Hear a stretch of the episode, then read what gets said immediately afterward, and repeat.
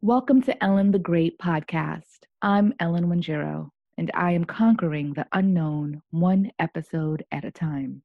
Today, I am joined by a guest whose story I think is worth sharing. She made a very bold move and decided to travel to nine countries. No real plan of where she was going to go. It just kind of happened as it happened. And I think that's worth sharing. As you can imagine, the unknown element of going into a situation, into a room, into a state, into a country comes or may come with a lot of fear. So I am fascinated by her journey, um, what led her down that path, and uh, how she conquered the unknown and, and found herself on the other side of the known. I am joined by Lena Mwangi. Wait, is it okay to give your whole government? You're not wanted in any states or countries, right? No, I'm totally good. Don't worry. You're good. and even if I was, I'm not there anyway, so it's okay. So before we get this party started, where in the world is Carmen Sandiego right now? Like what part of the continent are you in at this moment? Right now I'm in Nairobi, Kenya. Okay. And what is life during COVID-19 there like right now? It doesn't really feel like we're affected much. People are still kind of moving about pretty semi freely, except with masks. Um, I've do feel like you do see less people on the street, but generally, I think our numbers are still pretty low. So, you know, the African way is like, if we don't got it, we don't see it, we can't touch it, it's not affecting our food, you know, we still going to work. So, right, right. things still kind of look the same, and people are really pushing against all like the government lockdowns and curfews because you know a Kenyan got a drink, so they out there in their illegal bars doing oh whatever they got to do. What are you doing to stay sane? Meditation has like given me life. I have to say it has made me more tolerable because I feel like I would drive everybody else nuts. Okay, so that's a good thing then. Okay. Yes. Um running like i need to exercise. I need to i need air. I think i was blessed to be stuck in kenya during covid because mm. like where i am is it's beautiful. It's green. There's like a small forest up there. I get to see monkeys every day jumping around. Like wow. it's just it's a blessing just to be somewhere where i'm not cooped up in an apartment or something or staring outside a window Word. looking just at buildings you know? I have a yard to go sit under a beautiful yeah. jacaranda tree, you know, and just chill. So it feels good. It feels I'm, good, honestly. I'm jealous. I'm a little jealous of that because I'm stuck in an apartment building. Yeah, man, be jealous. I'm living vicariously through you. Um, so the reason I wanted to have you on is because I think you are part of the Black Girl Unicorn Club.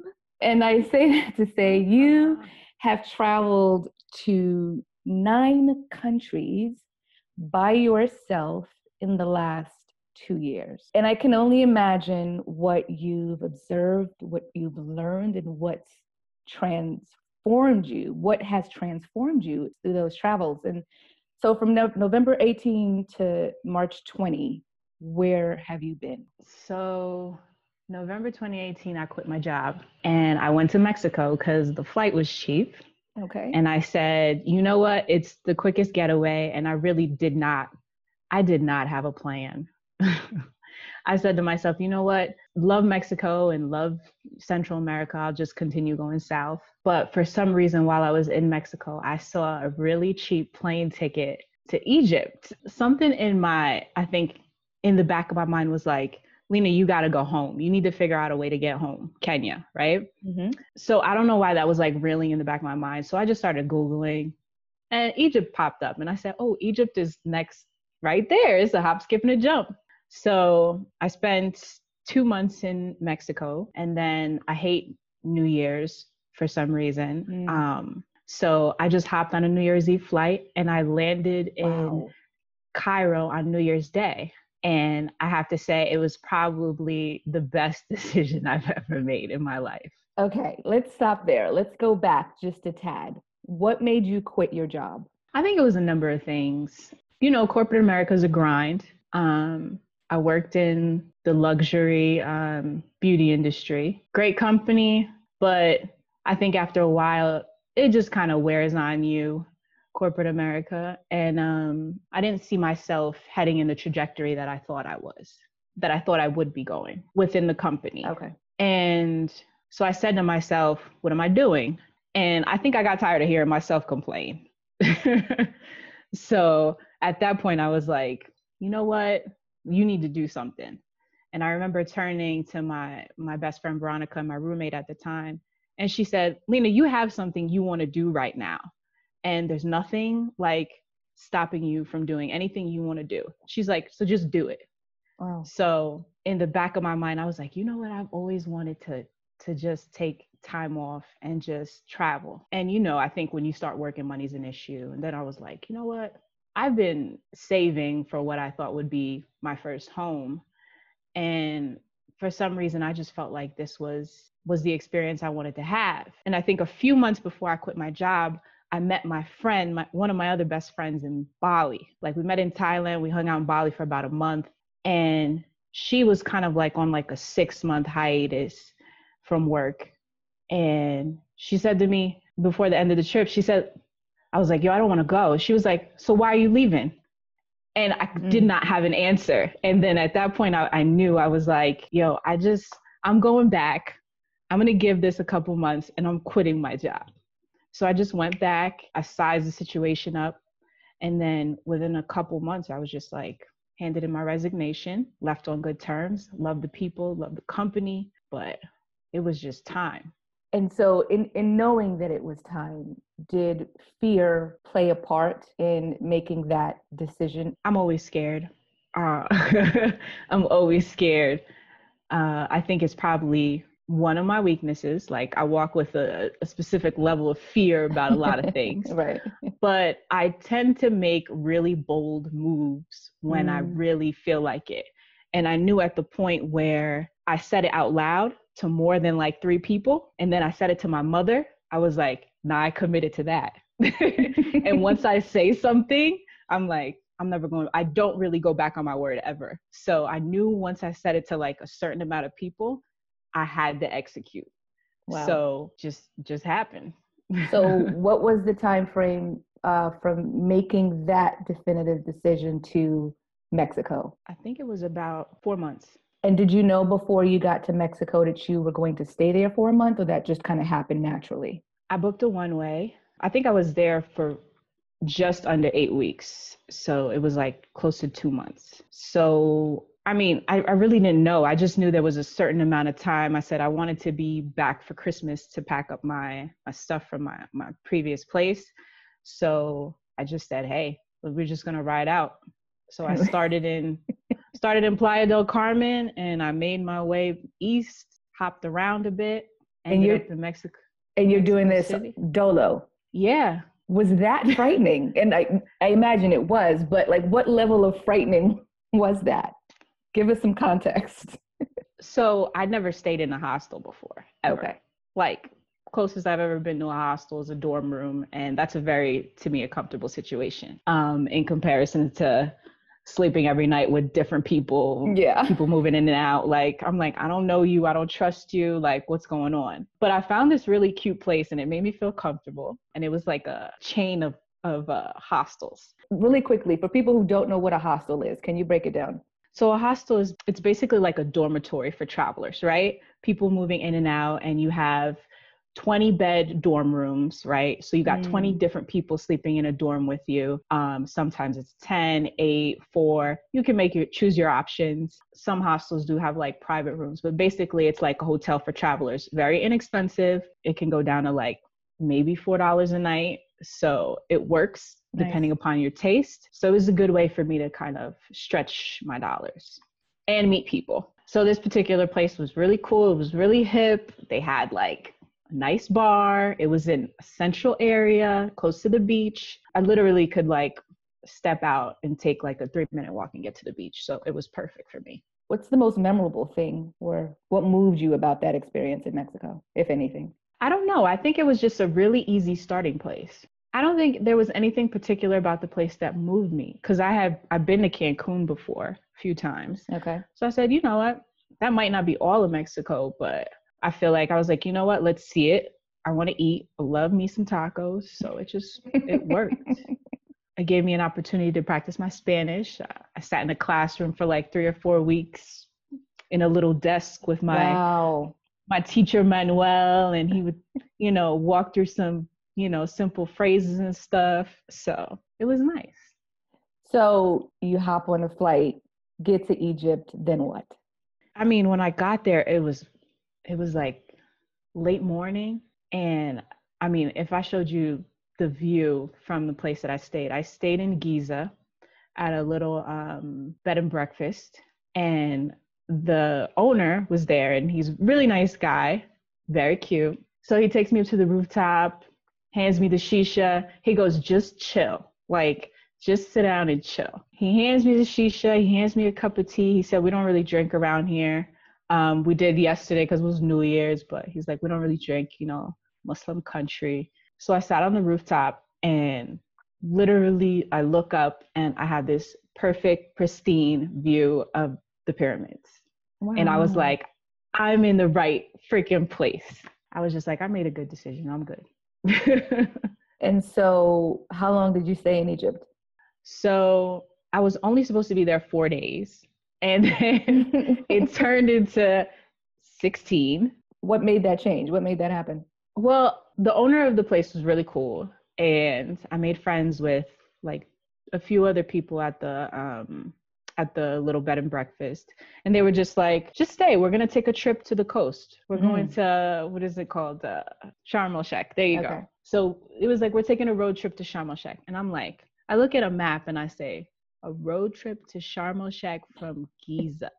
What's that look like? Bro you got to travel through the Suez. That crap was like 13 hours of driving what? overnight. I was like what I don't know what in my mind, like what level of naivete like I had or like I don't know what was going on. I think I was just like doing it. That's it. We made a decision. And for some reason, I don't know, like I felt like um a level of kinship with the people I had met. So we were really cool. And I don't know, I just felt like I kind of felt like I was home. Mm. They really made an effort to make me feel like I was at home. And I was just like, I'm good. Was it difficult getting used to the culture or that came naturally? I think Egypt is a different beast.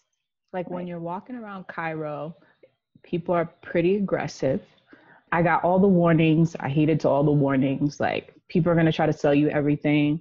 They're going to try to befriend you. They're going to try to um, yeah. lead you into their shop and make you buy stuff. So I was just like, I'm pretty no nonsense when it comes to certain things. Um, so yeah, I think I was good. And I felt like I said, I felt like I was at home. Something about like the people I met, like hanging out with them on a regular basis, you know, sort of the community that was formed even within the bed and breakfast was really nice. So the people, the travelers who were in and out were just, some people were there for like, I'm staying for three months. Like, so wow. you're constantly eating breakfast with the same people. So it was kind of nice.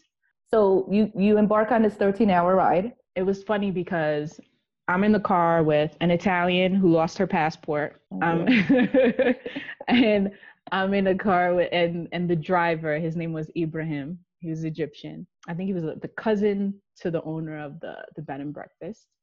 And he's driving. He's like, "I'm cool." We had some hash. Okay. Good for the ride. Okay. Like, hash. we had music.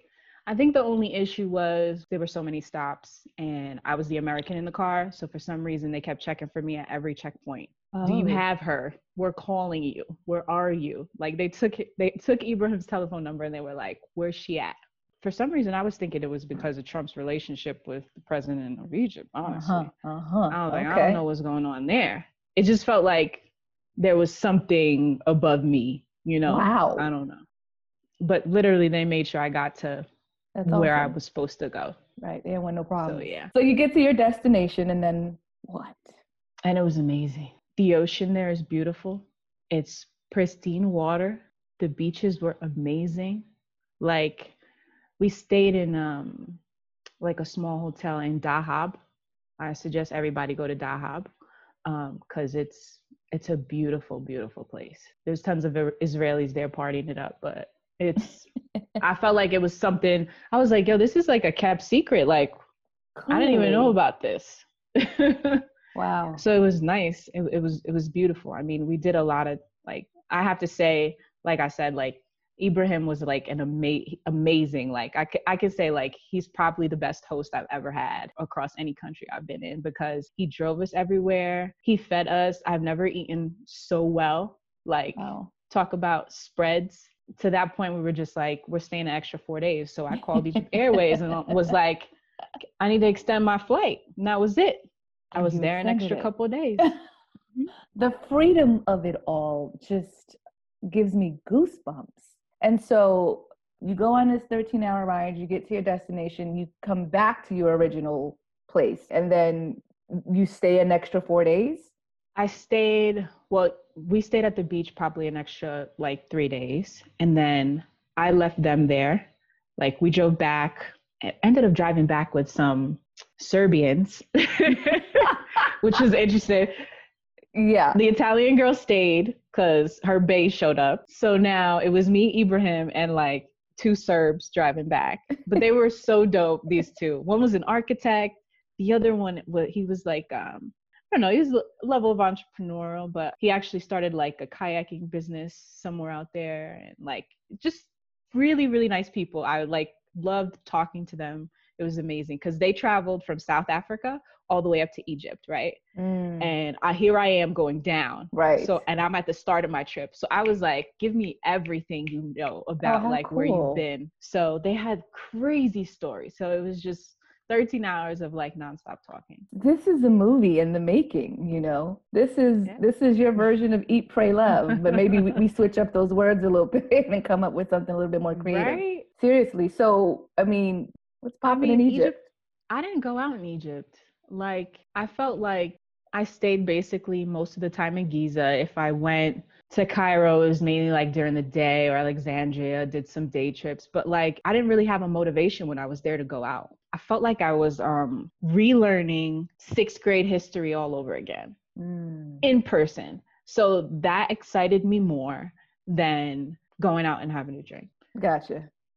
Yeah. And I think even being around, I think the the Muslim culture and in like such a immersive way. Yeah. Was kind of nice too cuz I feel like I mean, I have Muslim friends back home, but for some reason I was like I feel like people have misconceptions about definitely the religion overall and you know, just to move through Africa and understand what it looks like there just felt like a different experience to me.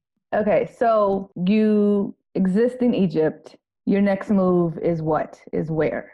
Hop on a flight to Kenya, to the origin, home, home. Nyumbani.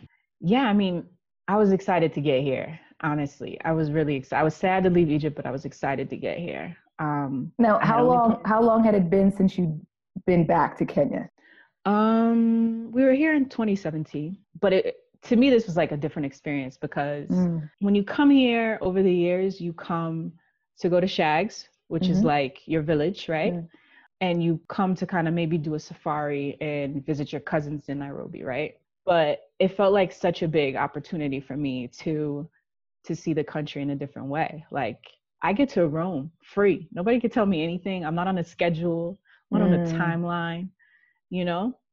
So I just gave myself the freedom to wander and it felt really good because at least I had a home base here in Nairobi, and also getting to Na- getting to know Nairobi differently. Like you come, I feel like I come here like partied hard, but in Nairobi, like it just feels like you come here and you drink your face to the floor and then you leave. Right. Like so I really just wanted to feel and understand the dynamic of everything.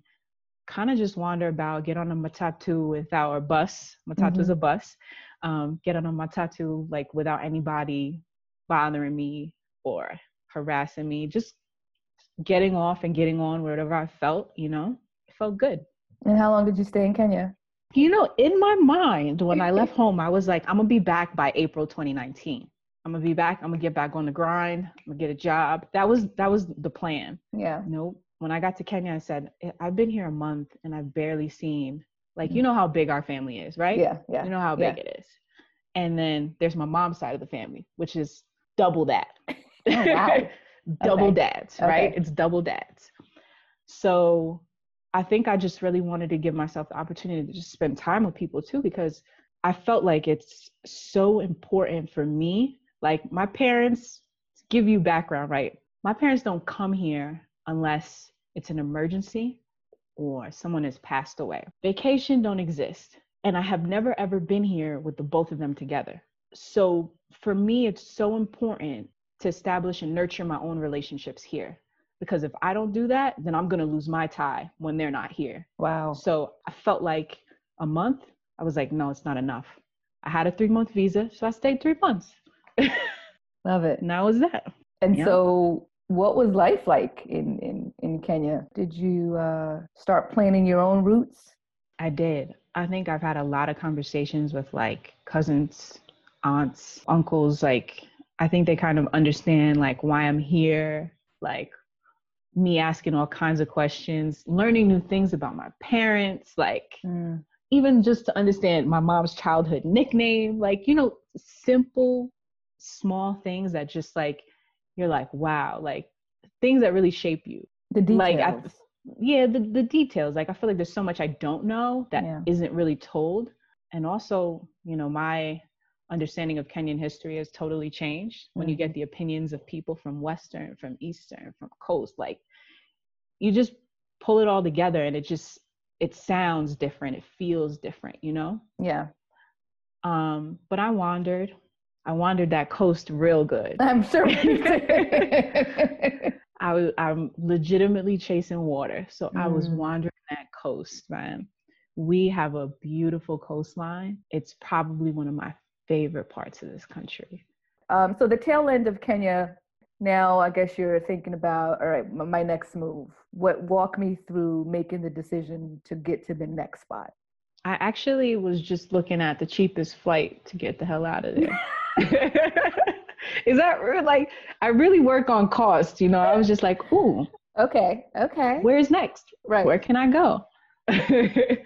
so, and for some reason, I, like I said, I was chasing, I chased bodies of water. I need to be near water. It makes me feel zen. It makes me Mm, whole. It, it's the best place for Lena to be. Like after this, I need to live near water. Right. So I said, we're going to Lake Malawi. And when I was on the coast of Kenya, I met a really awesome group of people. And I think it was probably one of the best experiences I've had. In it was in Diani Beach. Everybody go to Diani. Everybody go to Lamu because Lamu will change your life. So yeah, this group of people, um, it was me, an Italian dude who had been biking the world for eight years. I met another guy from California who had just decided he was going to start traveling and he was on a whole two year situation. Wow. Um, there's just like a, those are the two that stand out because I still keep in contact with them. Nice. And I met them both after we left Coast and they came back to Nairobi. We all met out and hung out and had drinks and dinner and stuff like this. So, and I had a lot of very like hanging around like that group of people. It Mhm. was just a very like intimate experience. Even though you're just like having walks on the beach and having lunches together, the conversations were like so in depth. And, you know, I think you get this freedom when you meet new people that you can just say anything. You know, you're probably never going to see them again. So if they judge you, you don't give a shit. what you- I think it was also the way they asked questions, like straight to the point. It's not, we're not beating around the bush. We're Mm. having a drink. Where are you from? Bada bing, bada boom. So they could even just pop up and be like, So what's your sexual preferences? What are your religious beliefs? You know, like, uh, what do you think about this Trump guy? And then you go into a whole in depth discussion and everybody's like chiming in and you get all these different political views from outside of the United States and you're like, What the Mm. hell? You know? So it's really interesting. And, and to me, some of those conversations were probably the most fruitful conversations I've had like in the past two years. But anyway, fast forward, I called Todd up. Todd I met on Diani. And I said, Todd, where are you? He says, Oh, I'm in Zambia. My my cousin lives here. So I said, Okay. I'm going to Malawi. Can you meet me in Malawi? He says, Sure, I'll meet you there in three days. Wow. I said, Okay, I'll see you in three days. Hop on a flight. He takes it by road. We meet at the top of Lake Malawi. And that was that. And that was that. And so, how long did you stay in Malawi? Two months. so Malawi was a whole debacle from the gate. So first of all, they're probably one of the poorest countries in Africa, Mm. in the world. Um, so transportation system, like just getting around is extremely challenging. But I have to say I was blessed and I met the most amazing Airbnb host and she was just amazing. So she helped me out with everything and how to get it took me 28 hours to get from where she was to the damn northern point of Lake Malawi on a bus.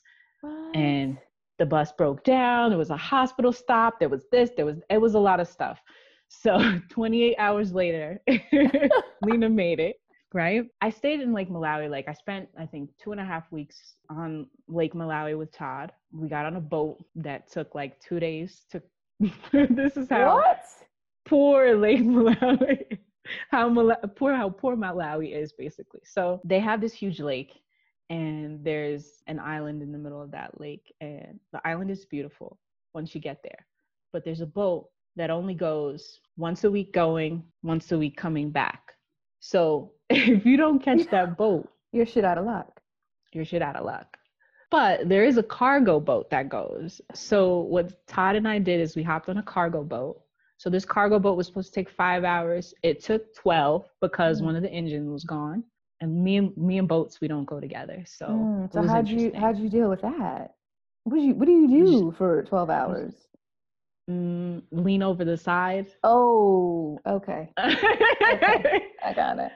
it wasn't poor it wasn't thing. that bad but i was just like i was not i was not all there i was in and out of sleep i was like no this is not going to work so it took us 12 hours to get to the island and then it took us 24 hours Oh on, on a 1950s boat like it was like one of those titanic boats a 1950s like titanic boat called the Ilala and we took that boat from that island all the way to the southern coast of that, that lake. What an adventure. You finally get to where you're supposed to get to. What's that like? so we're just kind of looking at each other like we're in this it's like a beautiful little cove it's called monkey bay and it was really nice but it was like us and maybe three other people and we were like what the hell do we do here you know the food was all right at the place but we said you know what? We're gonna go. We're gonna take a little bit of an excursion. I think we stayed there like two nights and then we said we're gonna take a little excursion and go to like the touristy area which is called cape maclear and we ended up spending a few days there where we we met some interesting people and i was like it's cool but i also i booked um what do you call it? One of those workaway experiences. You kind of go help out at a lodge or something or you volunteer at a orphanage or whatever and they give you free stay and free food or whatever the case may be so I- i had that experience scheduled in another part of malawi so i had to leave there by a certain time And so what what did you end up what what was your work away? my work away was not as i think i don't it wasn't fruitful Please elaborate. it wasn't fruitful um i was volunteering at a hostel right in zomba malawi. And you know i had asked the woman you know i have digital marketing experience what can i help you with? So i think she was a bit of a know-it-all. So she kind of belittled all of the ideas that i had. And i said okay this experience is looking a little bit too um, familiar. So i said you know what exactly do you need me to do? And she said i just need you to talk to guests. So i said cool talk to the guests so that was my job for a full month And just striking up conversation and because there's a lot of people like me, solo travelers, um, who pass through and kind of who need resources. Hmm, Um. And I came from areas where I think a lot of people travel from south to north, and I came from north to south. So I had, I think the beauty of this was I had a lot more information than the actual staff, right? So Mm, when you're a Malawian living in Malawi, getting Malawi wages, you don't get to travel, right? You don't get to see your country fully.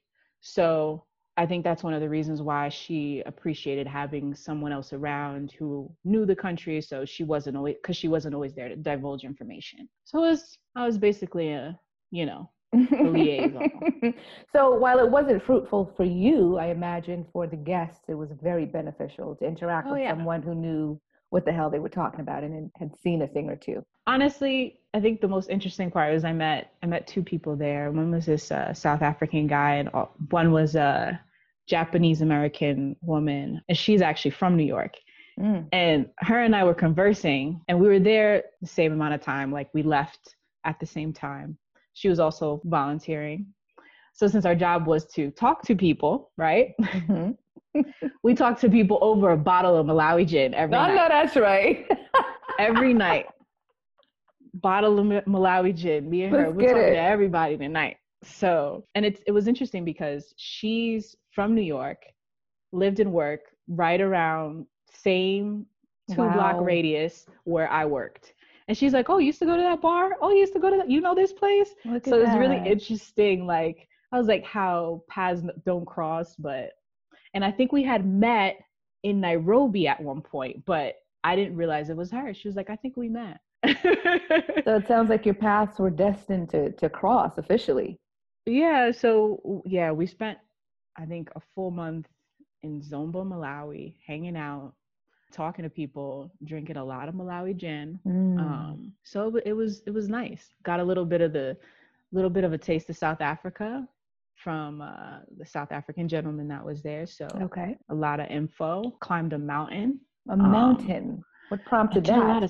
of when you're bored on the weekend and somebody comes and asks you hey you want to go climb that mountain with you sure let's go Why not? So we spent three days on a mountain, three days, two nights on a mountain. I was blessed to have gone with this um, wonderful Dutch girl. She had been like 23. She had, her name was Nicolene, the best displacement in a human being I have ever seen in my life. She was just so like, yeah, we got to do it. We're going to do it. Like everything was like very plain, positive, must proceed. That's it like there was no you couldn't tell her we weren't getting up that mountain it was just like what do you mean let's go that was it and it wasn't like let's go you know like Yeah. if it was me trying to be the hype man i would have been hella aggressive right? You've met a I- lot of um, i say sh- wonderful people so far. Like, Mm. what a blessing. that's What probably the best part I mean, and when you think about going to other countries and traveling dolo, that's one of the things I would be terrified about. Who am I going to encounter? Will they have good intentions? You know, will I walk away from these experiences feeling fulfilled or will I feel like something was taken away from me? Like so many things would be going on in my brain about that. But you've you've kind of restored um, the faith in people in that sense when it comes to traveling. this experience has restored my faith in people, hands down. I say there's two things that I kind of walked by. One, my energy determines how everything is going to turn out. My day, like who I meet, what I eat, my energy determines that. And two, if it goes wrong, leave it where it is and move on. Tomorrow is another day Mm. tomorrow has to be good because to me when you're at work every day you kind of go through the motions like you're like oh i know my boss is going to aggravate me all this things just to me in everyday life things just tend to be you know very intense a lot of the times Mhm. but i think when you're given the opportunity to kind of fully plan your entire day it gives you the opportunity to really like make or break like how things are going to turn out if i can wake up tomorrow it's going to be fine Mm, I love that. We have five more countries to get through. so much. How do we get to Mozambique? What's the thing that takes you there? So I got super annoyed with the hostel owner in Malawi. And my month was up, and I said one day I was like, I'm booking a flight and I'm out of here. Because going by road felt too risky, and I really wanted to go by road because it was real cheap. Mm-hmm. Um, but I booked a what would be expensive to me right now flight to Mozambique, and I said I'm going to the beach. I'm tired of inland. I need Mm. water. So I said happiness by any means, baby. That's what how we you go after it, right? So I got on a flight. Okay. that was it. How long was the flight from Malawi to Mozambique? So I had to do an overnight stint in, in like Johannesburg because where I wanted to go, there was only like flights out of Joburg. So I went straight to Vilanculos the morning after and it was It was like flying into paradise. Ooh. Flying into absolute paradise. Explain that. I think it was just white sand beaches. You're flying straight into Vilanculos and you can see Bazaruto, like all those barrier islands. They Mm. look amazing, pristine, untouched. I was like, yeah, this is gonna be good. is gonna be good. This is what we're doing. So yeah, I was I was excited to see something different. I was actually also enticed by Mozambique because I wanted to go to a Portuguese uh, speaking country. I think that was also a piece of it too. Like I kind of wanted to travel Africa and see what the influence looked like based upon who colonized them, which Sure. is kind of quirky, but eh. But I mean, I love the place. The culture is beautiful. The people are super kind. I think I was also very apprehensive because a lot of them were just very much willing to like approach you and just kind of be a little bit more aggressive than I was used to. Mhm. Um, but they were really nice. They were really, really nice. Like I think I had to take a step back and be like, hmm, like are these people I can trust or can I not trust them? But most everyone I met turned out to be super nice, super open. You know, I met a little bay there. who- Hey. I was at- yeah. help me Yeah. occupy some of my time. now, what, so what's that like, right? Meeting Bay in Mozambique. How different is that than meeting Bay in New York? Very different. You're talking to someone who hasn't dated in ages. Mm, Hello. right. Um, but I don't know something about it. Maybe it must have been my energy, but I was giving off a lot of, you know, Okay. a lot of good, good energy. But I, I think to me, African men, depending upon where you are, like uh, Kenya, Mhm. not so much. Um, Mhm. but they're very much, know they want. Hey, girl, how you doing? You gonna get drinks tonight? but I also found most people to be extremely respectful. Boundaries were kept, very sweet. He was so sweet. So, so sweet. He actually took me on like a date, a date Mm. date. He was a tour guide. So he does this tour in like the, they call it the Red Dunes. So there's an area of Vilanculos where the dunes are totally like this beautiful orange. And when the sun sets, they all turn red. And from the top of the dune, you get inland this beautiful sunset. And then from behind you, you have like this beautiful view of the ocean. So goes, Yeah, we're doing a tour. I'm doing a tour. So you come. You're to come. And I'm like, All right, well, how much is that to cost? And he's like, No, no, just come. Just come. It's fine. So we go, but it's just, I was like, Where? We're picking up people. Where are they? No, nobody. Just me and him. Takes me to the dunes, had the dunes to ourselves, What? brought drinks in a cooler. It was just like the cutest, like very innocent show of like affection. And it was really nice to sit, watch the sunset, have a good conversation. That sounds gorgeous. So, how long did you stay in Mozambique? So I think I stayed there like almost a month, like just shy of a month, maybe by like a day or two. And so, was Bay a constant for the duration of your stay? No, because no, Bay couldn't be a constant. it was very sweet, but I think we all know, you know, when you're traveling, you want to meet nice people. It's great. It's a beautiful person, but just kind of had to leave Bay where he was. did he did he take it okay? No, Or he was was it, it was a, it was a mutual. Okay. Um, yeah, I just I proceeded south because I think there was a little bit more south of Vilanculos that I wanted to see. Mm. So I just I went there and I hung out there for another like week and a half by myself. Met some really nice people as well. I actually met someone that I met in Malawi there. On, so on was coincidence. on coincidence. He said he wasn't going back, and then he ended up back there. And I was like, okay. A marine biologist from Boston, I think it was. Yay, Nice guy. wow. Okay. But yeah, interesting. There's some interesting folks out there in the world. I, I can imagine. I can imagine. All right. So next up is South Africa. I just wanted to. I wanted to see it, see it for myself. You know, Sure. Yeah. beautiful country. I wanted to understand it more, like history, the people. Like the news tells you such a different a, a story, you know, and it just feels like, you know, I wanted to. I wanted to understand, and I wanted to, you know, walk through the history myself and and speak to people about their opinions and see the beautiful landscape, experience the country and the culture. Like, I mean, South African culture, it's amazing. But what hap- ha- happened was Lena got to Joburg and didn't want to leave.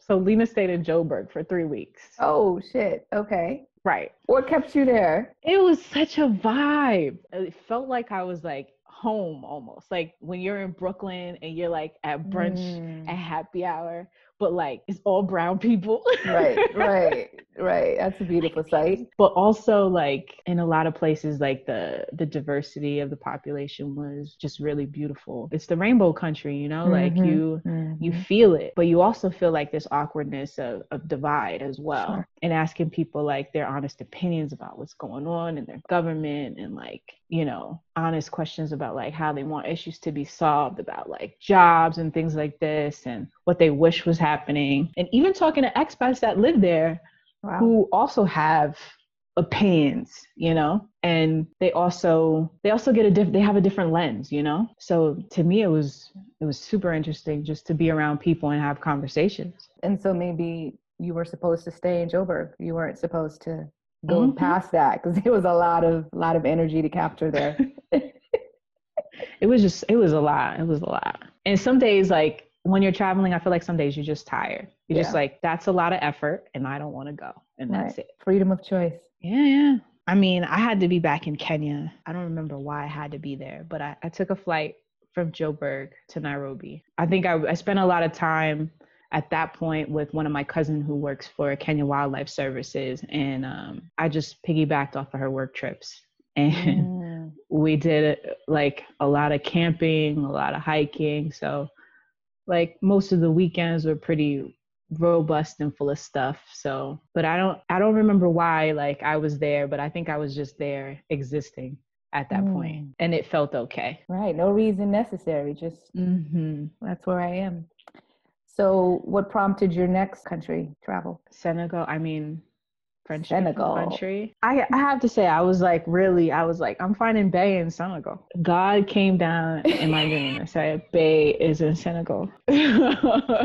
Okay, so we get to Senegal. Go. so we get to Senegal. It's hot as shit. Mm. by the way. It's hot. It's so hot. But yeah, I mean, I took I took my time there. I had a whole month. I took my time. I didn't do the whole country, but you know, I traveled north. I was in Dakar, and for some reason, I was really, you know, I was on the internet internet perusing, and I said, you know what, the fashion is here, the art is here. I love Senegalese music, so I was just like, I just want to I want to see where it I want to see what the energy is. So I was excited about that. So I spent a lot of time in Dakar. I just woke up every day and was like, we're going to the beach or we're going to a museum. I need to eat.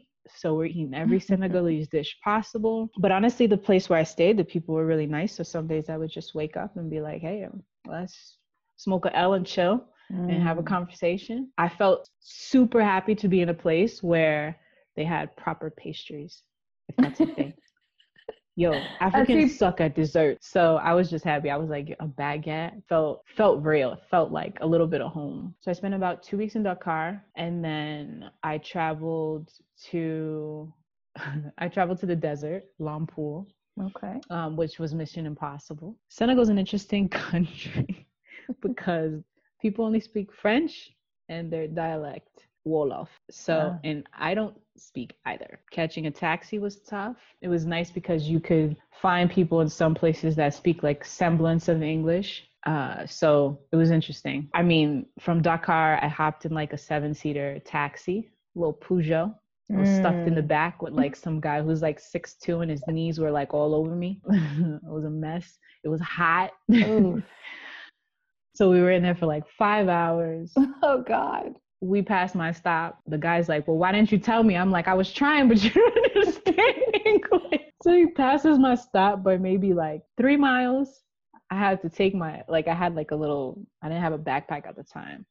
So I had like a little travel suitcase that I had with me. So I put it on the back of like a motorbike and I get on the motorbike. And we're riding down the road and I'm like, man, my leg is is, is hurting. Come to find out this dude's exhaust was exposed and burned my leg. So this is Africa, right? How to get where I had to go so I'm sitting. This is a very interesting experience in the desert, I have to say. So I'm sitting in, like, they dropped me outside of this particular stop because the person from the hotel has to drive from the desert to come get me at this stop. So I'm sitting there, I'm sitting on my little rolly suitcase, chilling, taking off my sneakers, putting on my flip flops. And the guy pulls up, hop in the car. I'm with like four French people, right? I think it was like four of them. And some guy jumps in the back. I'm like, who the hell is that? Well, fine, he's Desert Bay, right? He turns out to be Desert Bay. he turns out to be Desert Bay for the next three days. Um, Love it. So Love it. you know, it was also it was nice because this particular um, camp, it was like a tented camp. You stay in your own tent. It's very nice. Mhm. Um, and the staff was like really extraordinary um, and very inexpensive, by the way. Mhm. So yeah, it was just nice to like have someone else there to talk to because I feel like I would have gone mad. But he was really nice guy. Yeah, French dude. He works for the UN. Okay. Okay. He was a Caucasian. He was there with his friend, which was interesting, and they were celebrating. I think it was like their 25 years of friendship.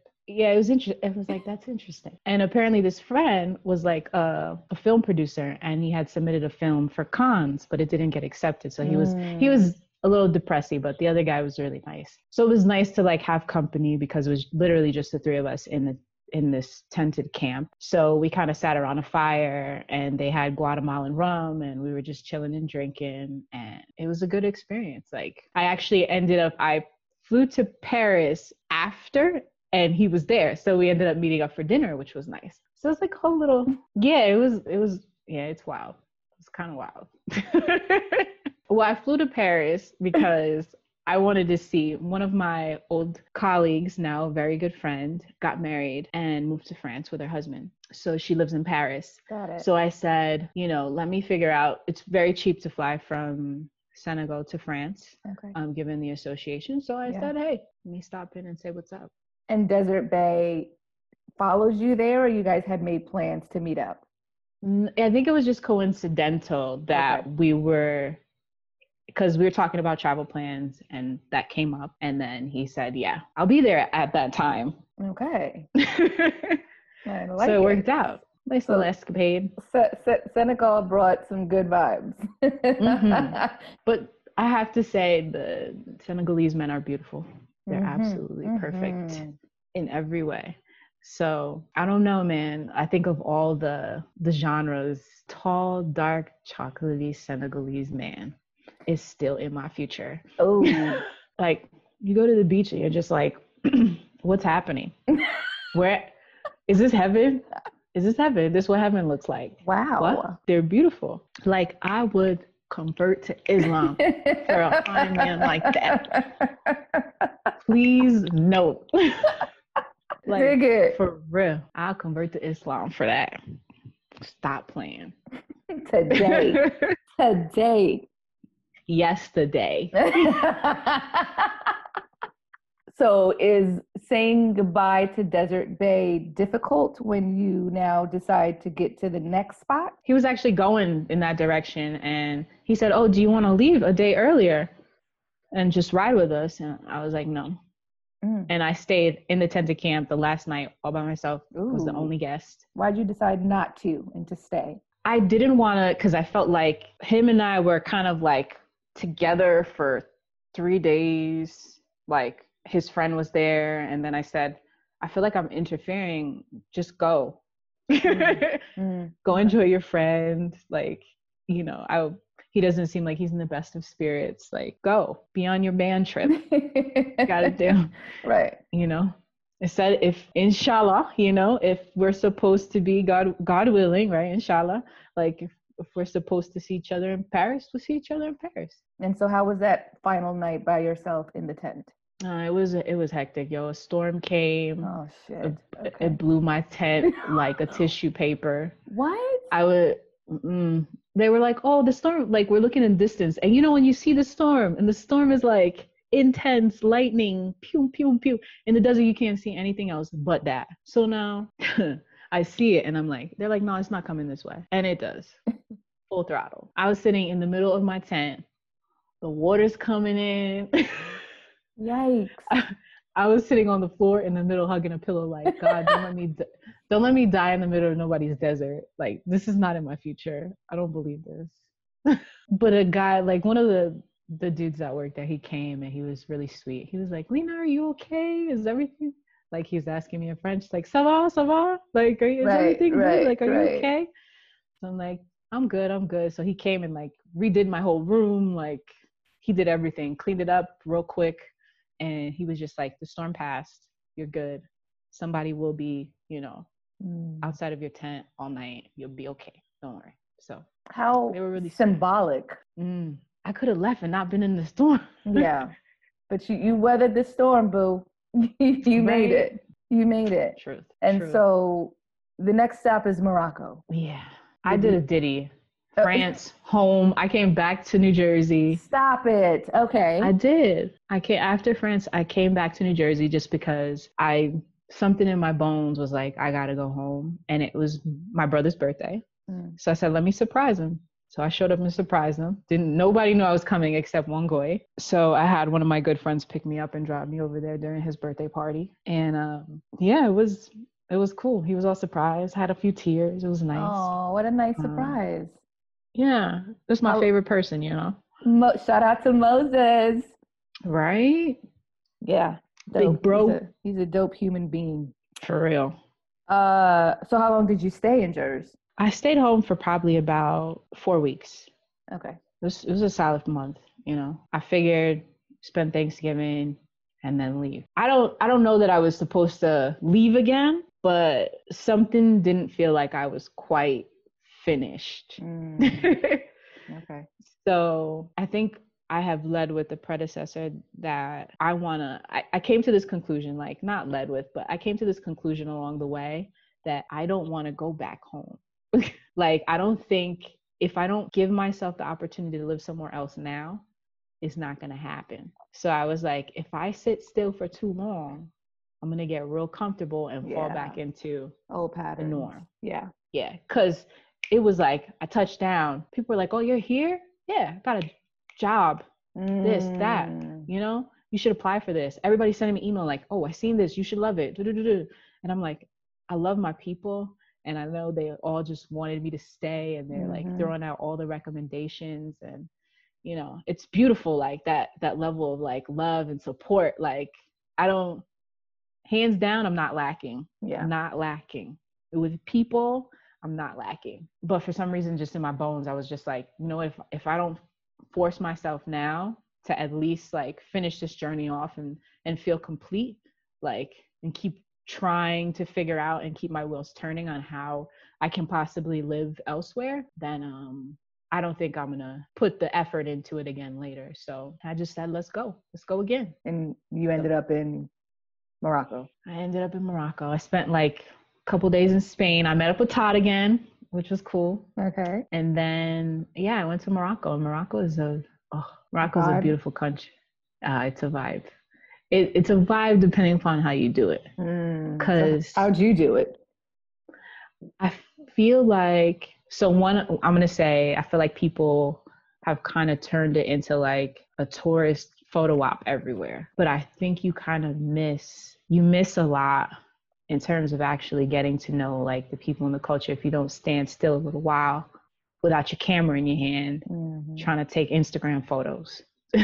Yeah. So I don't know. I I wandered around a lot by myself the first couple days, like just wandering through like the Jemaa el-Fnaa, like which is the main like market center in Marrakesh. Like I just found myself like I'm gonna go sit in a coffee shop and chill, read a book, see the sights, like just understand like the the tempo and like what's going on around me. You know, I feel like everything in the middle of Marrakesh moves so quickly that you're like, what is Mhm. happening? Everybody's looking for something. Everybody's buying something. Everybody's trying to sell something. Like if you don't slow down and like take it all in, it's it's a, it's a little overwhelming, you know. I could imagine. So yeah, I thought it, it was just nice to like sit on a rooftop and watch the sunset, see the sky just turn this luminous red, orange, beautiful. Like it was amazing. I I can't even describe it. Like Marrakesh was a vibe. Uh, I stayed there for a month. I went to the desert. You know, you do the Sahara, and then I took a train. I went up north and went to Chef Chefchaouen, which is the Blue City, and the Blue City is really nice. It's it's kind of quaint and but the city like Chef Chefchaouen, when you go there, like again, it's one of those places like tourists love it. Like everybody's ready for a photo op. at any point dressed to the nines. I'm like, it's raining, you know, like, what are y'all doing? Having a whole photo shoot. You know, here I am with my happy little umbrella, and I'm like, it is what it is. But the place still felt so bright. Like, even on a, a gloomy day, it's like the way a color can change your entire mood or maintain a mood, regardless of what's going on around you. It was beautiful. Was there a Moroccan Bay? No, there was no Moroccan Bay. No. Okay. Um, there was. I had a friend. His name is Hamza. I met him when I was in Dakar in Senegal, and he's still studying. Uh, he's studying become a, to become a doctor. Um, so I, I don't know why he came, I guess for whatever. So him and I hung out a couple days when, when I was in Dakar. That was like my beach buddy. So I felt kind of like fearless because I had a friend. Yeah. know? So it was kind, it was kind of nice. And he speak he speaks fluent French, so he helped me out a lot in terms of like when we were trying to go places, if we got lost or something like that together. So super sweet guy, awesome picture taker. Yeah, when I got to Morocco, like w- when we left, he said, "Yo, just take my information. When you come to Morocco, make sure uh, you call me." So I called him. He actually met me in Marrakesh, and he's the one that kind of helped guide me on like how to get around Morocco a little bit Mm-hmm. and um, how to, you know, just places I should go and and things I should do. So it was nice to to have someone like even if he drove all the way from Casablanca, like I don't even know how many hours it was, but he drove from Casablanca to Marrakesh Wow. just to hang out with me for like one night, one day. So it was really nice. What a Um, blessing. Yeah, like there's what I have to say is like there's just always this reoccurring Yes. like people that are meant to stay stay and they continue to kind of replicate themselves along your journey which is really nice Mm. uh, it was, it was I had, i'm lucky I, i'm blessed i'm super blessed I think it has a Super lot to do with also the energy that you exude that comes back to you in however form, in whatever Yeah. form. i try i try That's all you could do. That's all you could do. Okay, so we're finally at the home stretch of the last country.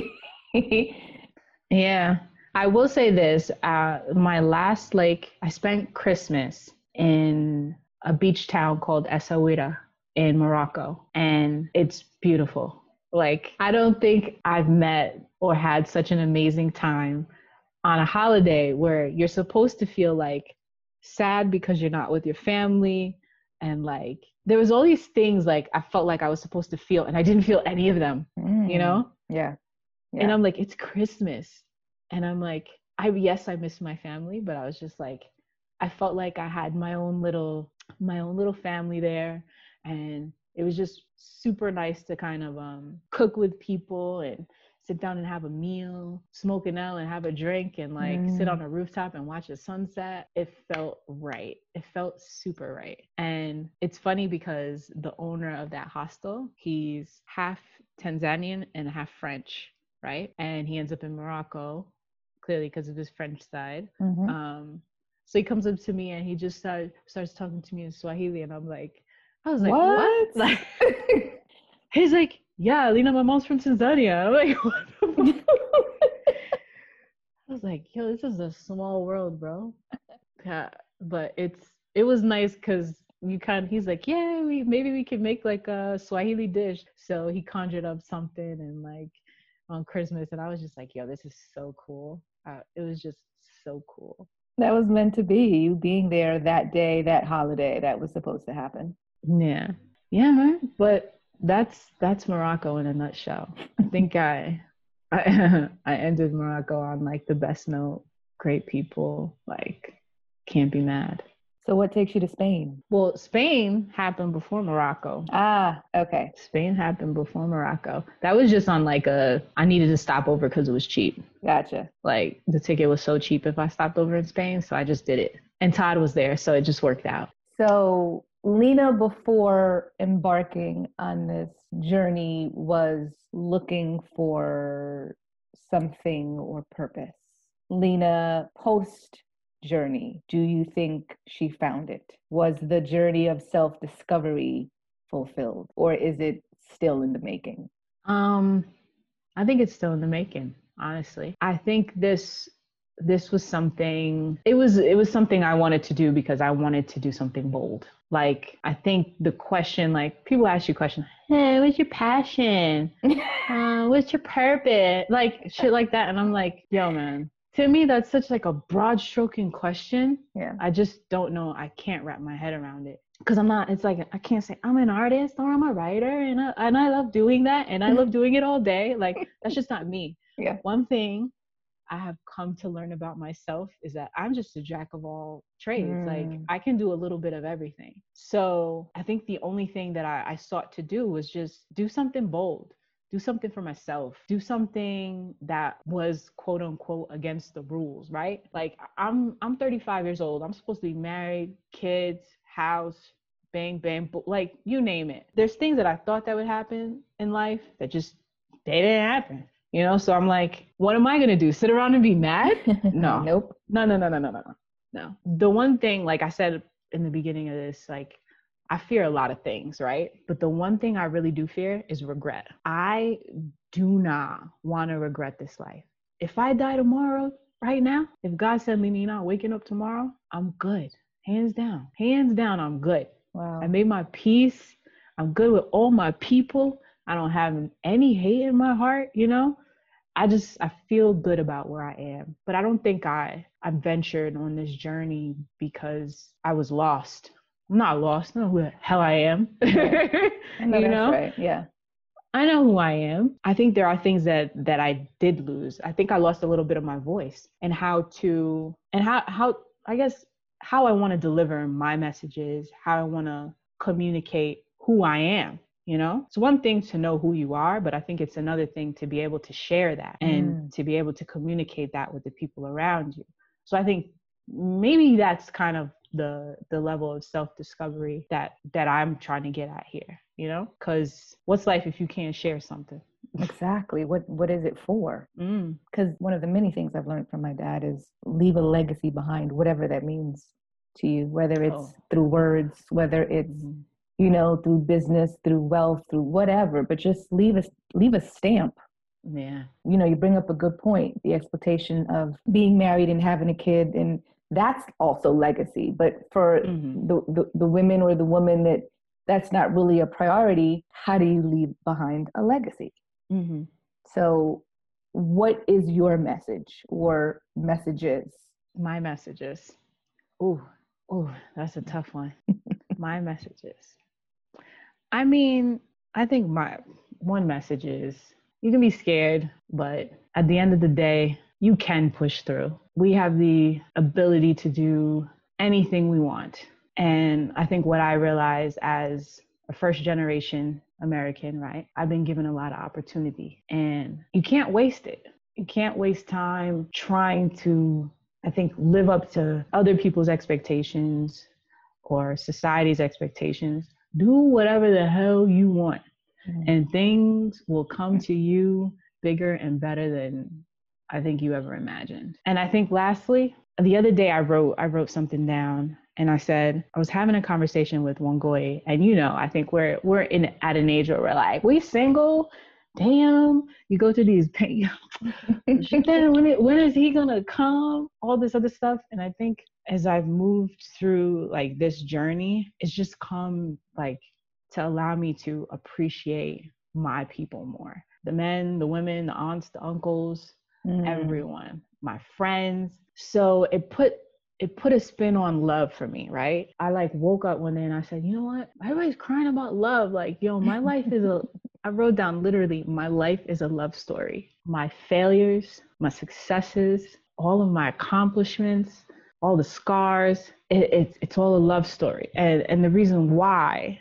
is because I have been lucky enough to come across awesome people and to be blessed with awesome people, ones I didn't choose, who want to see me win, mm. who want to see me happy, you know? And it's like no matter where I have been, if I've had a good day or if I've had a bad day, or, you know, if the day has been just indifferent, those people always have words of encouragement, regardless of where I am on the spectrum. You good? All right, we're gonna be great. You're not doing so good?